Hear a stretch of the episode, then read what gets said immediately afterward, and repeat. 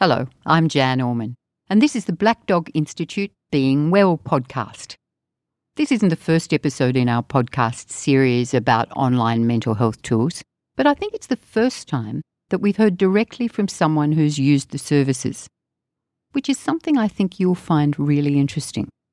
Later, you'll hear me put this story into context, but first, we're going to hear from Amy.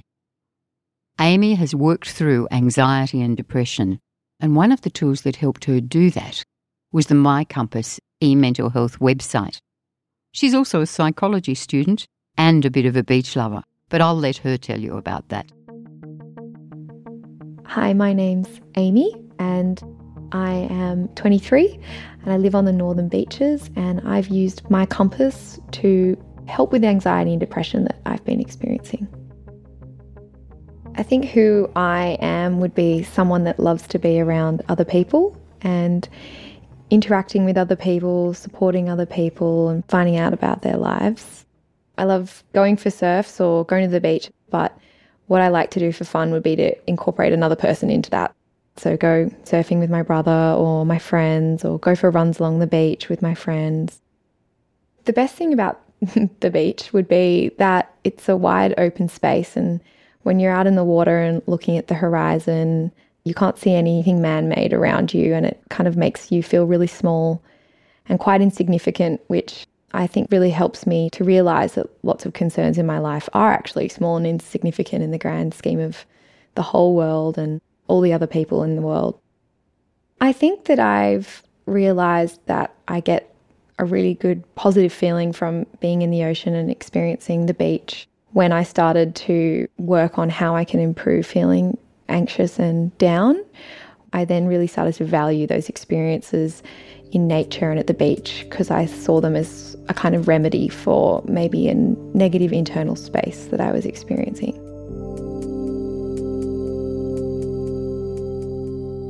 So, what made me first think of psychology was psychology in year 10.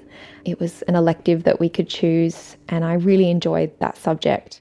It was very basic, just different psychological theories. And the teacher was a psychologist and a trained teacher. And I had some really interesting conversations with her about her experiences being a clinical psychologist and being a teacher. And it really motivated me to pursue that when I got to university.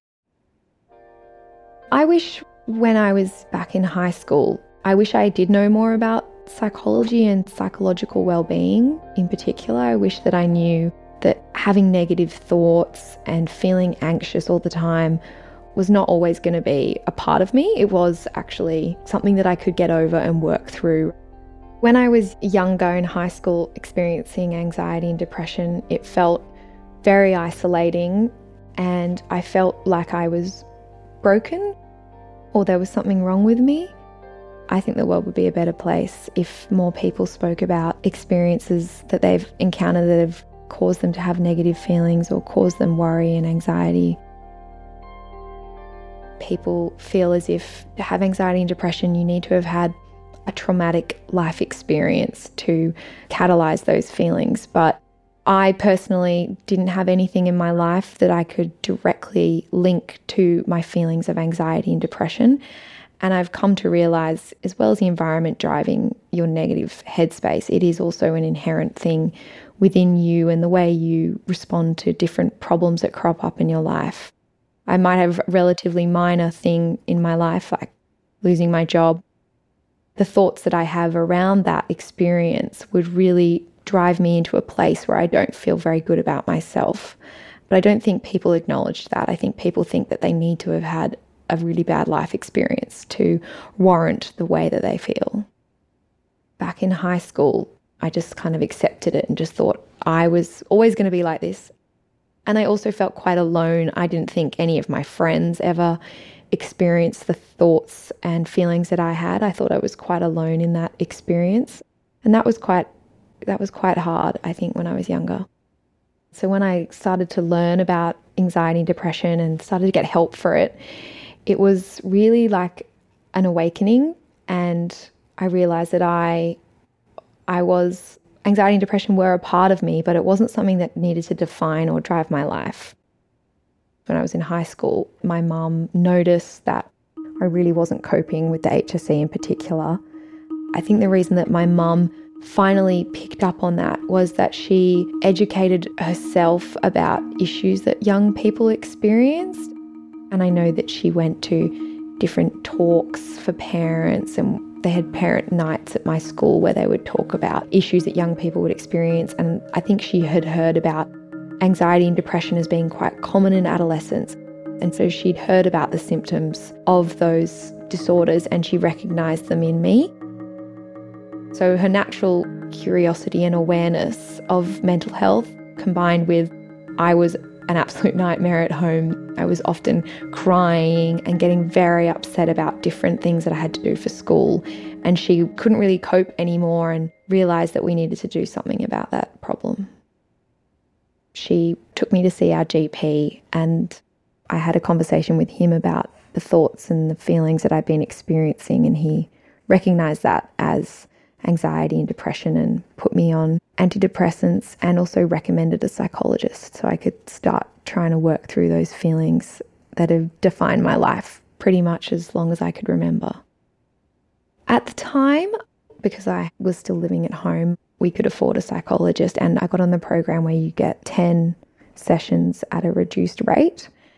I tried a few different psychologists and I didn't really click with any of them. And I found that quite demoralizing. Whilst I had acknowledged that I did have a problem with anxiety and depression, I still didn't really believe that I could get over it or fix it because I hadn't found a psychologist where I'd formed a good, close relationship and been able to work through those issues. Over the years, I've seen different psychologists. I don't feel as if there has been one psychologist that's helped me throughout my recovery journey or my current journey with my mental health. But there's been lots of different conversations I've had with GPs, and I've taken different tools and techniques from them that they've taught me about help with my mental health.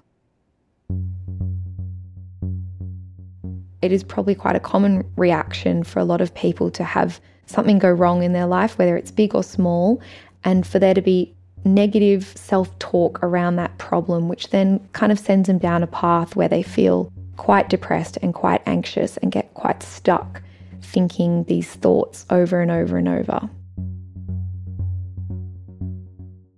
How I found out about my compass was I approached my GP and told him the kind of thoughts and feelings that I'd been having and actually asked him could he refer me onto a psychologist? And he said how about you try this online tool first?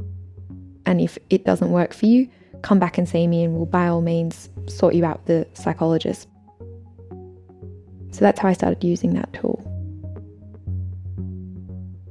Honestly, when he first suggested it, I thought he wasn't taking my concerns seriously, but he did assess my levels of anxiety and depression, and he did deem that they weren't severe enough to necessitate me seeing a psychologist. And he suggested that I use this online tool to try and address these negative feelings that I was experiencing. And he did assure me that if I didn't like the tool or if I didn't feel like it was alleviating the feelings I had, that I could by all means come back and see him and he would refer me on to a psychologist. I did raise with him that affording a psychologist would be difficult for me as I wasn't living at home and I didn't have the support of my family as I did when I was younger. And I was also working quite a lot and I didn't have as much free time to be able to take an hour off and go and see a psychologist during the working week. So, being able to overcome those financial and time restraints, I think it was a great suggestion. It's an online tool and it's so easily accessible. It's on just on my laptop. And I found it really useful because when you start with my compass, you answer quite a few questions and the tool kind of points you in directions about aspects of your mental health or your mental well-being that you can improve upon.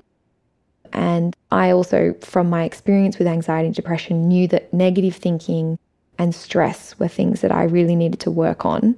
And the tool has these online modules that you pick and choose, and they have helpful and catchy names like tackling unhelpful thinking or communicating clearly.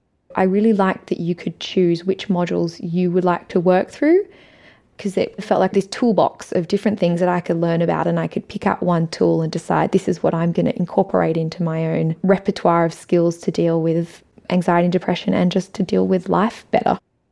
The thing that surprised me, honestly, was that I actually took anything away from it. I think I had very low expectations of it. I didn't really see how an online tool could help.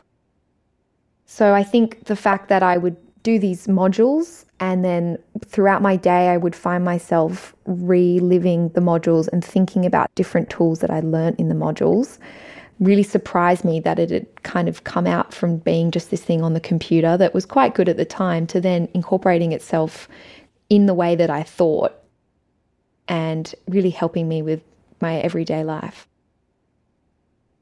A tool that I learned from using my compass was specifically in the tackling unhelpful thinking module, part of the module where you kind of categorize your thinking as either black and white, filtering, or mind reading, which were terms for unhelpful thoughts that you might have. So, for example, doing badly on an exam and then thinking, I'm never going to graduate uni or I'm never going to graduate school. That would be an example of black and white thinking. And tempering that thought and bringing in a more realistic approach to that experience would be thinking I you know I tried my best. That exam was really hard. I bet everyone else found it pretty hard. I'm going to do better next time. By being able to recognize that you've had a black and white thought and then transition it into a more realistic and positive one, your headspace stays in a much better place and your self esteem and your self confidence also remain intact instead of being brought down by the negative thoughts that you might have had about that experience. I'm not a socially anxious person, but when I would hang out with all of my friends and I had thoughts going through my head that were quite negative, I'd find it really hard to be present with people in conversations.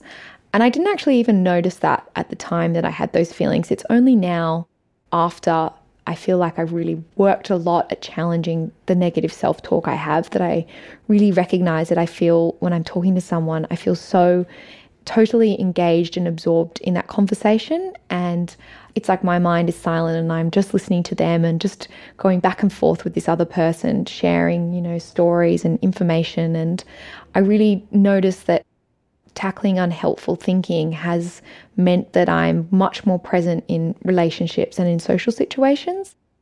I didn't even notice that I had this loud self talk that was detracting from social interactions in my head. It was only until that started to quieten down that I really noticed how important that is to get a handle on that and how important it, it was to actually be present when you're in a social situation. I know lots of people, as soon as they wake up, the first thing they do is go on Facebook or Instagram, but it could be that instead the first thing they do when they wake up, you advise them to go on My Compass and just spend 10 minutes on it. Maybe first thing in the morning, or if they work at an office job and they feel comfortable using it in an office space where they've got relative privacy, they could spend a few minutes during the middle of the day using it. At times when I couldn't really be bothered with it or I lost interest in it, sometimes when I'm at work, especially if I'm working on a computer and I can't see the outside, I feel especially isolated and disconnected from myself and like very low, especially after lunch and you've still got a few hours left at work. And sometimes I could be sitting at my desk just not knowing how to keep going with the rest of my day. Logging on and using my compass, I would do that to kind of just perk myself up or just give myself a little something to focus on other than how long I've got left at work.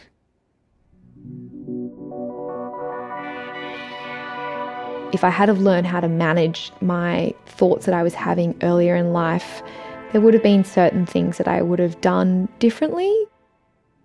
I got offered to go on exchange in first year uni and I didn't take that opportunity because the only thoughts about it that I could have was all the possible things that could go wrong. So I think there's a few different opportunities in my life that I maybe missed out on because of not tackling these negative thoughts. So, yeah, I do wish I had have learnt about it earlier on when I was younger. I did go on a big trip for two or three months, and that was quite a big deal for me to go overseas and definitely was stepping out of my comfort zone. So, I don't feel like I missed out on anything too much, but there's definitely things in my life I could have done differently when I was younger. But I'm here now, and I think I've got a good handle on the way that I think and I know myself a lot better now. I'm here with my producer, And we've just been talking to Amy, getting her story about her experience with mental health problems. We're at the Black Dog Institute, which is where I work several days a week, developing programs for general practitioners and other health practitioners about managing mental health in primary care. And there are a lot of, I think, quite important themes that come out of that story. So, what did you think about that interview? It sounds like my compass has helped a lot, but I, I, I, don't know. Like, I'm not someone who's really used my compass except just to try it for making this podcast and see what it's like. I wonder, is that typical or not? Yeah, I think that's a really common story that somebody who's really temperamentally kind of anxious and a little bit negative in their thinking style will hobble along throughout their childhood and their adolescence managing most of the time with a bit of support from family and friends, not necessarily articulated distress, but, you know, managing. And then suddenly something comes along, like the HSC in many cases, that will knock people off their perch. That's the story I heard. Is that the story you heard? It sounds like there's been a series of helpful different people and moments for her. And for her, one of the helpful things has been this tool, My Compass. There's been this psychologist is helpful, that psychologist is helpful, and then this tool was also helpful. So there's not one single magic thing. She's been on antidepressants, she's seen a number of different psychologists who no doubt came from different psychotherapeutic directions, and she's done this thing online. And so each of those little ingredients is added up to her getting to where she is now. And she said that my compass was different from hearing that stuff from a psychologist, Maybe it was just the threshold moment. She heard those things lots of times before, but it didn't quite get into her psyche, if you like. And then that one last time that she heard it from My Compass, it wasn't just the way it was presented on My Compass, but she was ready to hear that message. To me, it sounded like a bit of a positive version of the old advertising dodge where they say, like, this is part of a balanced diet, this is really healthy for you. Yeah, you know, I think that's right. And she had a balanced diet of various kinds of psychological interventions, didn't she? I don't know how normal it is to have a GP refer you to that sort of thing. Is that a typical experience? I'm hoping it's increasingly typical. it's my job to make sure that that happens. But I do think at the moment, lots of GPs still don't feel comfortable about doing it. And they need to practice a little bit to get comfortable with doing it because these tools have been shown to be very effective for lots of people. I do hope it's increasingly typical that GPs are recommending these kinds of tools, particularly for people who are vulnerable to mental health problems and in the mild to moderate range. More severe illnesses can respond well to these kinds of interventions too, but usually in combination with some kind of face to face therapy as well. Look, I think a lot of people need a bit more help to stay engaged with online programs, more than Amy did anyway. It has to be said that she was very motivated to get the best out of that program. But there's no reason why practitioners can't help patients engage with a program. You don't have to know a lot about cognitive behavioural therapy. You just have to know a lot about life, which, as I understand it, GPs do know a lot about. And you simply have to help them engage with it by seeing them again, making sure it's working for them, making sure you can help them overcome some of the barriers that they're encountering, and continuing to be enthusiastic about the possibilities. You know, my final thought about all of this is actually something Amy said. She said, Why don't you give it a try? There's actually nothing to lose in using these online programs and something possible to gain. My Compass was developed by the Black Dog Institute, and you can find it at mycompass.org.au. It's a free program and works on computers, tablets, and mobile phones. And it's easy to use. Don't forget to check out the Being Well blog for more information. You can find it by searching for Black Dog Institute Being Well. This episode was presented by Jan Orman music by Chris Zabriskie and Lee Rosevere. It was produced by me, I'm Zacha Rosen. Thanks for listening.